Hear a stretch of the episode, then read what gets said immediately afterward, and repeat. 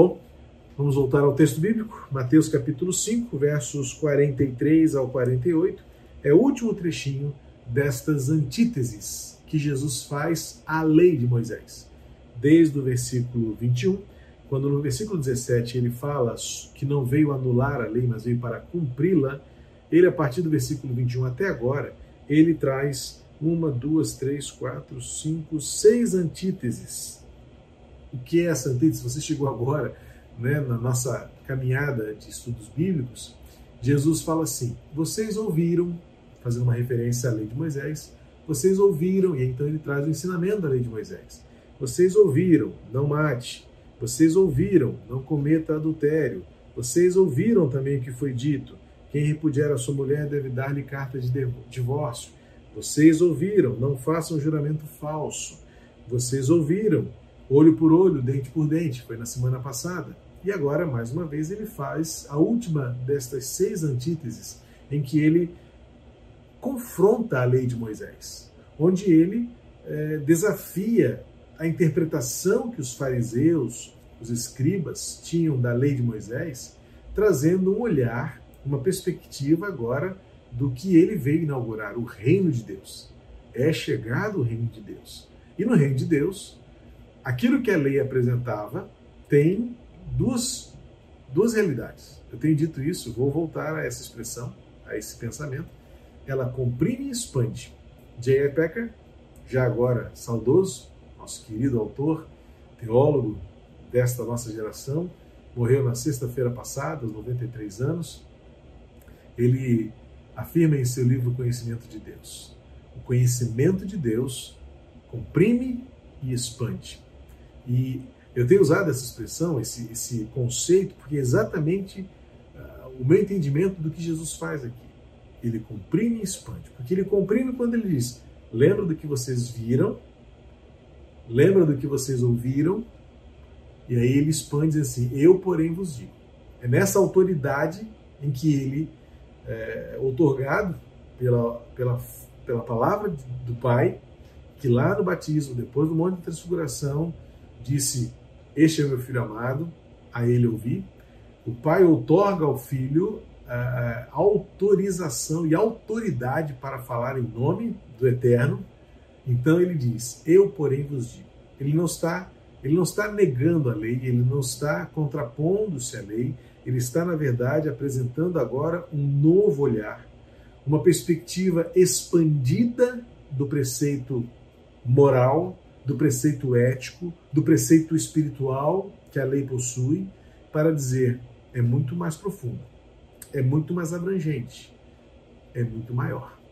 E agora, nesta última antítese, ele vai falar sobre o amor. Sem dúvida alguma, é, é uma das. Eu vou abaixar um pouco o olho porque eu estou vendo as minhas anotações aqui embaixo, então não, não estranhe se eu deixar de olhar para você na tela e olhar um pouco para baixo, é porque eu estou aqui com o meu esboço e eu preciso me, me, me, me guiar por ele. Né? Sem dúvida alguma, este trecho é um dos trechos mais desafiador e, e, e, e, que tem os conceitos mais, assim, o conceito da ética cristã mais concentrado. Jesus diz assim em Mateus 5, 43 a 48: Vocês ouviram o que foi dito. Ame o seu próximo e odeie o seu inimigo. Eu, porém, lhes digo: amem os seus inimigos e orem por eles Orem pelos que perseguem vocês, para demonstrarem que são filhos do Pai de vocês, que está nos céus. Porque ele faz o sol nascer sobre maus e bons e vir chuva sobre justos e injustos. Porque se vocês amam aqueles que os amam, que recompensa terão? Os publicanos também não fazem o mesmo? E se saudarem somente os seus irmãos, o que é que estão fazendo demais? Os gentios também não fazem o mesmo? Portanto, sejam perfeitos, como é perfeito o Pai de vocês que está no céu. Sentiu-se desafiado por esta palavra? Sem dúvida alguma, fica essa pergunta: o que Jesus quis dizer com essa expressão? Amem os seus inimigos e orem pelos que vos perseguem. Como eu disse, No primeiro momento, o conhecimento de Deus nos comprime. Eu me sinto pesadamente achatado por este pensamento de Jesus, por este ensino de Jesus, que vem trazer uma verdade altamente desafiadora, grandemente ilógica, um desafio muito acima da razão, porque humanamente falando, não faz sentido amar os inimigos. Bom, a gente precisa entender o conceito de amar. Aí você pode dizer, ah, mas pastor, amor é amor. Para o grego não é assim. Para nós brasileiros ou para outras línguas mais modernas, amor é amor. Algumas, é, talvez algumas variações hoje, muito mais voltadas para outros sentimentos, talvez até mais licenciosos, lascivos, né, em que a gente tem que diferenciar amor de paixão. Ah, para muitos, amor é sexo, sexo é amor, mas o fato é que os princípios morais da vida cristã diferem né, e, e estabelecem compromisso, responsabilidade com a sexualidade, bem como com o amor, distinguindo, distinguindo essas realidades para experiências também distintas. E o grego vai mais além. Há pelo menos forma conhecida no estudo da, lei, da língua grega, quatro expressões que podem ser traduzidas literalmente, né, uma, uma tradução livre por amor. Existe uma expressão chamada, ou traduzida literalmente por storge, stergo ou stergel. Eu não gosto muito de ficar usando grego, desculpa. É, então, não faz muito sentido ficar dizendo a palavra, é quase desnecessário, mas acaba que, como é uma quarta-feira, a gente faz um pouco mais de, de estrinchar o texto bíblico, eu vou usar desta liberdade poética aqui para me referir ao, ao vocábulo grego e até tentar aqui é, falar de forma literal a sonoridade, apenas para dar um pouco mais de cultura. E existe então uma expressão, um substantivo, storge, ou storge, que se refere a um amor mais familiar, né? É, é usado na literatura filosófica grega para esta relação do pai com o filho, o filho com o pai, né? este amor relacional parental. Né?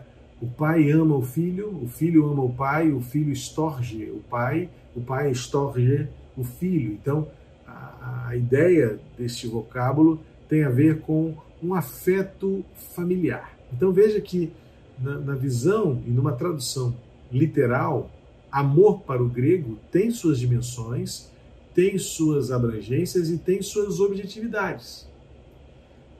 Essa expressão é pouco conhecida, pouco falada, e as outras três últimas, eh, nós volte e meia nos referimos a ela. Chegamos à segunda expressão, que é eros, ou eran, né? de onde vem a palavra erótico. Esta palavra indica o amor específico de um homem por uma mulher, é a, realiza, é, é, é a atração, é a proximidade, é a afeição é, de gênero. Um homem por uma mulher e uma mulher por um homem, né? É essa medida da paixão, é, da atração, o que literalmente seria um, um desejo incontrolável pelo sexo oposto, né? de onde vem então a expressão erótica. Na Bíblia essa expressão não existe porque já na época da cultura e do contexto apostólico, vamos dizer assim, no início da igreja, essa expressão ela já tinha uma conotação licenciosa, promíscua, né? em que é, atribuía-se a esta paixão ah, já um desejo pecaminoso, né? É, licencioso, libertinoso. E, e a Bíblia contena, e aí por isso eu disse que é necessário distinguir esta experiência do amor genuíno, puro, santo, da prática sexual licenciosa, libertina, pelo mero prazer, por uma satisfação pessoal hedonista, né? o prazer pelo prazer, porque é bom, porque eu gosto, porque eu quero. A sexualidade saudável, a sexualidade bíblica é aquela atribuída exclusivamente ao compromisso do casamento e no grego, então, já vimos duas expressões, storge, ou storge, que é o afeto familiar, eros, que também pode ser traduzido literalmente por amor, mas muito mais numa conotação da paixão, da atração sexual entre gêneros opostos.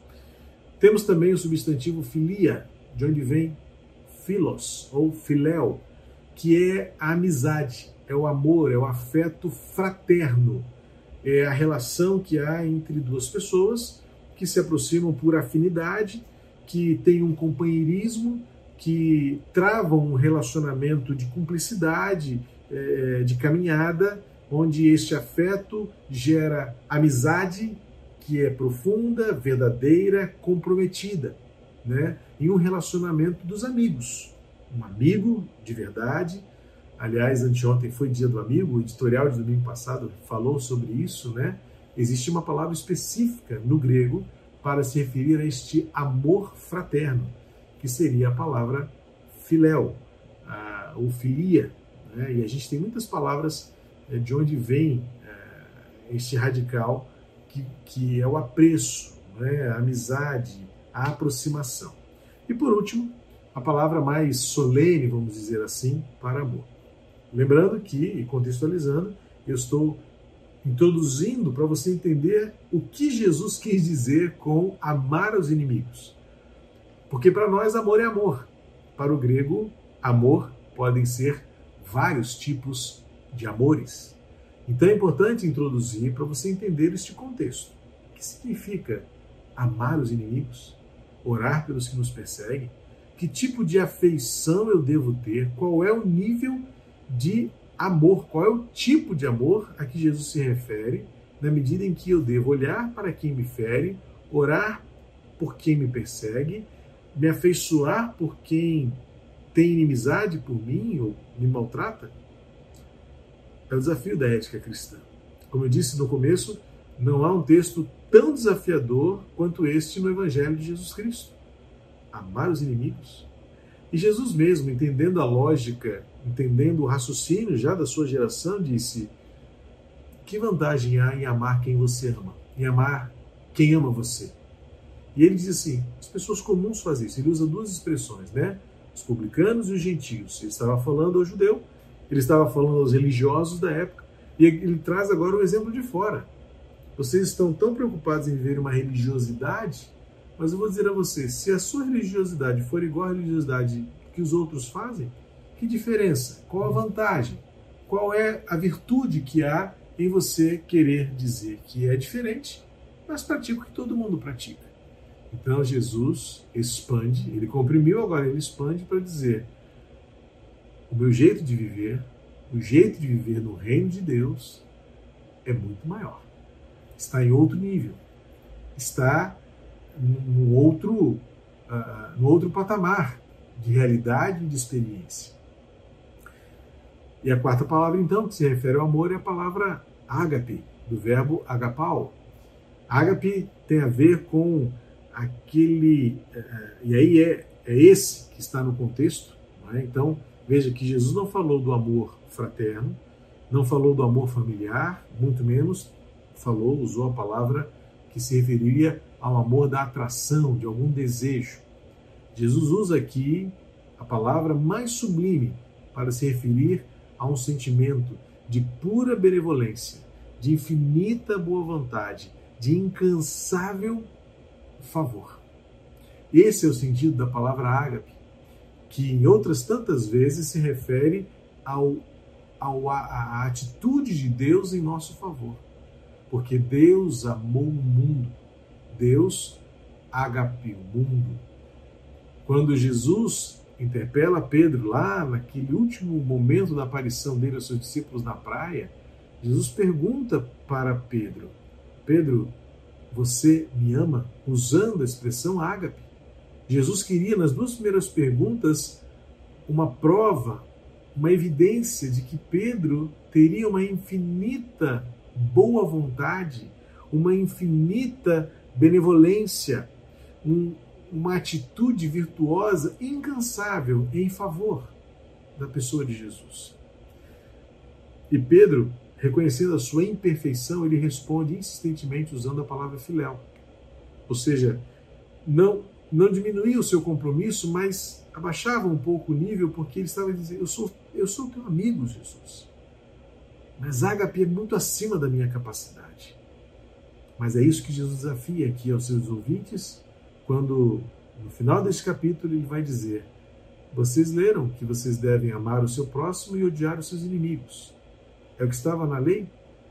O senso de justiça, o senso de retaliação, o senso de evolução, como vimos na semana passada, o conceito de vingança, olho por olho, dente por dente, mas a economia do reino de Deus em Jesus Cristo é outra realidade, é outra dimensão, é mais desafiadora, mais abrangente. Então, Jesus usa aqui essa expressão ágape.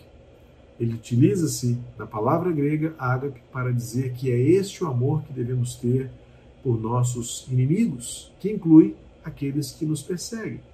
A partir destas quatro palavras, então, nós podemos, podemos extrair alguns princípios algumas conclusões importantes para a prática deste amor aos nossos inimigos, que não é algo humano, não é algo natural, é algo espiritual, fruto da obra de Deus na nossa vida.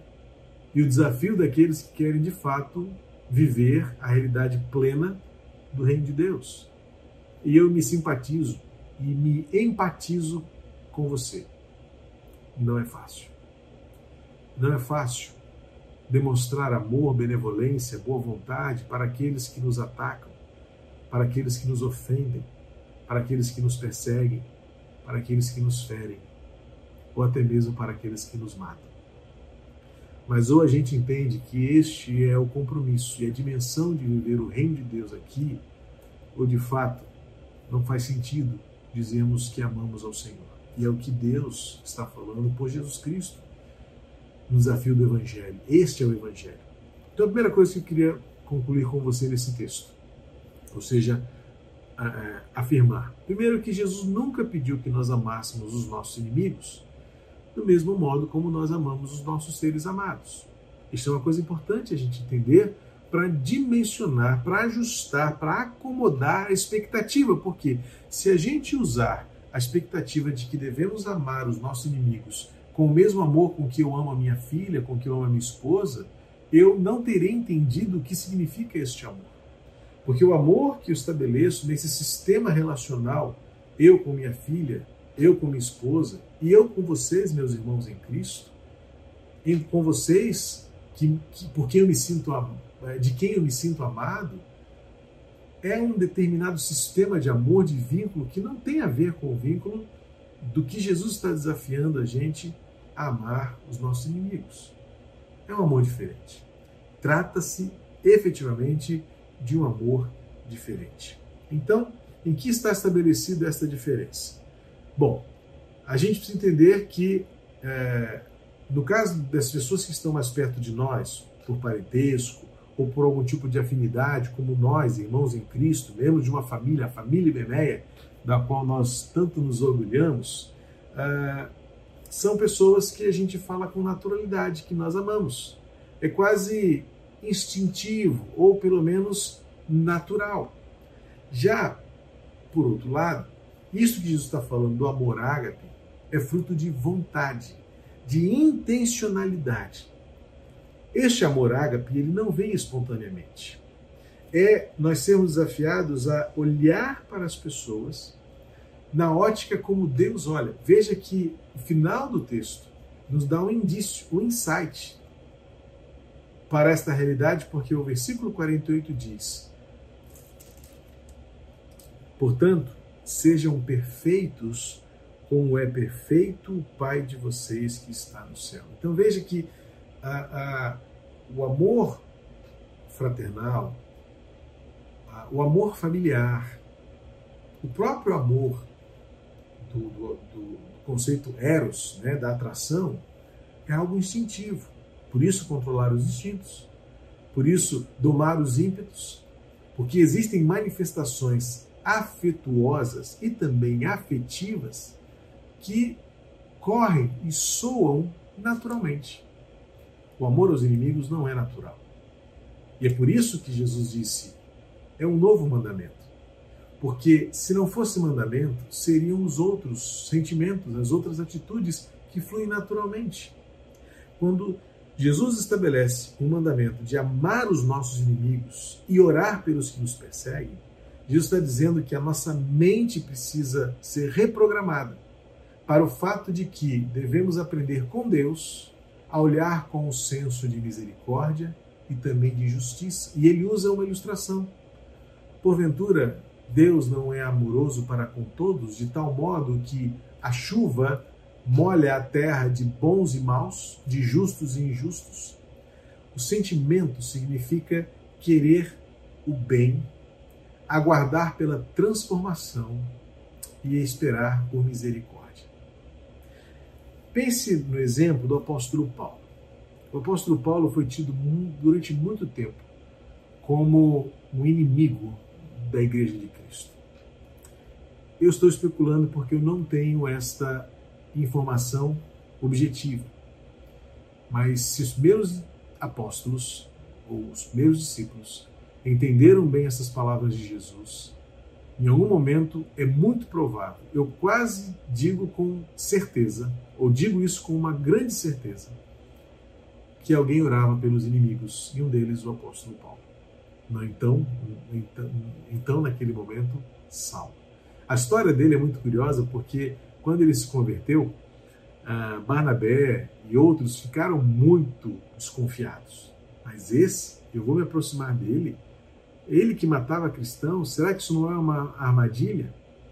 Mas quando o amor de Deus habita em nós, nós nos entregamos, nós corremos o risco de ver a bondade de Deus se manifestar em qualquer pessoa. Eu fico imaginando, né, como disse, especulando, o quanto alguém talvez pudesse estar orando para que Deus transformasse a vida daqueles inimigos dos primeiros cristãos. E Deus ouviu a oração. Deus fez de Paulo um dos maiores inimigos da igreja de Cristo, num perseguido, num apóstolo hoje memorável, no homem que entendeu que tudo aquilo que ele tinha como lucro passou a ser perda e aquilo que não fazia nenhum sentido agora era a maior razão de viver para ele porque por certo alguém orou pelos inimigos da igreja. Meus amados, o reino de Deus é um lugar de pacificadores, como nós entendemos nas bem-aventuranças. O reino de Deus precisa ser um lugar marcado por pessoas que aprendem e têm a intencionalidade de guardarem suas armas, as armas da ofensa, as armas da vingança, as armas do ódio, as armas da ira, as armas do deboche, as armas da ironia, para desenvolverem no seu coração aquilo que Jesus chama de perfeição que vem de Deus. Ah, no, na cultura bíblica, a figura de filho de é o, é o derivado. Lembra de Barnabé? Eu já usei isso em outro, em outro contexto lá nas Bem-aventuranças, porque ah, quando você queria dizer que alguém era consolador, você o chamava de filho da consolação. Quando você queria dizer que alguém era filho, que alguém era uma pessoa justa, você dizia que ele era filho da justiça. O derivado era atribuído a alguém que fosse designado como filho da virtude. Veja que Jesus diz aqui no versículo 45 para vocês demonstrarem que são filhos do Pai de vocês que estás nos céus. Deus é amor. Então, se nós queremos ser filhos do amor, devemos agir de maneira amorosa. Não é não é mera poesia, não é mera rima, não é apenas uma obra de arte. É o conceito fundamental da vida com Jesus. Para sermos chamados filhos de Deus, precisamos mostrar amor, viver amor, agir com amor. Quando nós tememos a Deus, e talvez se acho que quando eu leio, quando eu leio essa, essa ideia de Jesus falando orem pelos que vos perseguem, eu fico pensando que orar é entrar na presença de Deus. Não é isso que nós temos em comum? Nós entendemos que quando nós oramos, entramos na presença de Deus. Você seria capaz de entrar na presença de Deus com o coração nutrindo ódio, ira, raiva, ironia, deboche, vontade de vingança por alguém? Você sabe que essas atitudes, esses sentimentos não coadunam com a glória, a santidade de Deus. Eu entendo que foi por isso que Jesus mandou a gente orar. Porque aos poucos, aos poucos, se nós começamos a orar pelas pessoas por quem nós, de alguma forma humana, humanamente ou, ou de modo carnal, a gente nutre algum sentimento de ódio, de ira, de raiva, a gente começa a orar por essa pessoa. Eu creio que aos poucos o Espírito Santo vai substituindo um sentimento pelo outro, uma vontade pela outra vontade, uma atitude pela outra atitude. Então vamos chegando ao que o versículo 48 diz, tornando-nos perfeitos, como perfeito é o nosso Pai que está nos céus. Para finalizar, eu queria explicar para você esse conceito de perfeição. Eu preciso explicar isso para você, porque a gente não tem não tem ousadia de dizer que somos perfeitos, não é isso? Eu não sou perfeito, estou longe disso. E acredito que você, numa autocrítica muito saudável, vai entender também que você não é perfeito, não é perfeita. Mas eu queria ajudar você a entender bem esse conceito de perfeição, que não tem a ver com estética, não tem a ver com ausência de falhas. A palavra perfeito aqui, a palavra grega, tem uma raiz utilizada também para designar finalidade. E eu vou usar uma ilustração que eu descobri nos livros que eu estudei sobre esse texto. Eu fui precisar, porque na lógica humana não faz sentido. Eu não sou perfeito. E como eu posso achar que eu, agindo assim, serei perfeito como é perfeito o meu Pai que está no céu? Deus é Deus e eu sou homem. Há uma diferença abissal entre um e outro. Mas se Jesus falou, tem que fazer sentido. E faz sentido. Porque o termo perfeito no grego aqui tem a mesma raiz designada para aquilo que é útil e cumpre o seu papel. E um dos autores que eu li, ele usou uma seguinte ilustração. Imagina que você tem um determinado parafuso. Eu gosto muito de mecânica, gosto de ferramentas, tenho as minhas. Eu, eu gasto muito pouco dinheiro com instaladores, eu mesmo me arrisco a fazer instalações e pequenas manutenções. Às vezes eu preciso de alguém para me ajudar. Mas eu tenho uma verdadeira fascinação por ferramentas. Gosto. E gosto quando eu consigo travar é, um relacionamento com uma peça tendo as ferramentas perfeitas. Por exemplo, não adianta você querer abrir uma, uma chave, um parafuso com um alicate. Alicates não foram feitos para abrirem parafusos, por mais que eles sejam sextavados. Existem uma, existe uma ferramenta para cada peça. E quando você tem um parafuso comum, com orifício de fenda, você não vai conseguir desatarrachá-lo ou atarrachá-lo com uma chave que nós chamamos a chave Phillips, né? aquela que tem a ponta com uma estrelinha, com uma cruz. Você precisa de uma ferramenta adequada para abrir aquele parafuso. Melhor ainda, quando você tem uma ferramenta que a empunhadura dela é perfeita na sua mão. Eu tenho várias chaves de fenda, mas eu prefiro aquelas que o encaixe é perfeito na minha mão. Essa é a ideia da perfeição. Faz sentido para você? não é que você é esteticamente irretocável, onde não há defeito algum em você, mas é que você, como uma ferramenta, será usado por Deus para ir no lugar certo, agir na pessoa certa e ser usado por Ele como esta ferramenta que acomoda perfeitamente na mão de Deus e cumpre o seu papel de desatarrachar aquele próprio parafuso para um parafuso com cabeça sextavada, eu preciso de uma chave de boca.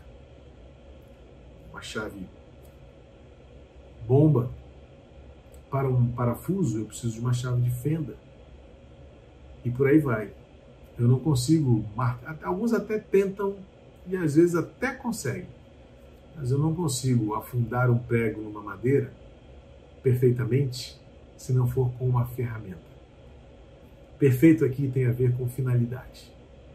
O que Jesus está querendo dizer é: se nós queremos cumprir o nosso papel nessa geração e ser a ferramenta nas mãos de Deus que quer nos usar, porque Ele usa perfeitamente, nós devemos aprender a amar com uma genuína boa vontade, com um propósito específico de glorificar a Deus, de fazer diferente, de ir além, de surpreender a lógica do mundo, de mostrar a essa geração que nós somos amorosos, porque somos filhos do amor. Que Deus nos faça mais amorosos, que a gente consiga ser uma geração que mude o mundo pelo amor. Menos ironia, menos deboche, menos ofensa, menos feridas, menos ódio, mais amor, mais Deus na nossa vida, mais Deus na nossa vida para os outros, para a glória de Deus. Deus abençoe você. Um bom restante de semana com amor verdadeiro, o amor que transforma, o amor que cumpre o papel que Deus tem para nós nessa geração. Você e eu, sendo as chaves de fenda que abrem os parafusos destes corações que precisam se abrir para a luz do céu entrar. Pai querido, obrigado por essa palavra. Confirma em nosso coração e que de fato o amor seja a principal, a suficiente marca daqueles que são chamados teus filhos, amorosos, porque somos filhos daquele que é amor. Em nome de Jesus. Amém. Deus abençoe a sua semana, o restante da semana. Hoje é quarta-feira ainda e até domingo, se Deus assim nos permitir, para a honra e glória dele. Até lá.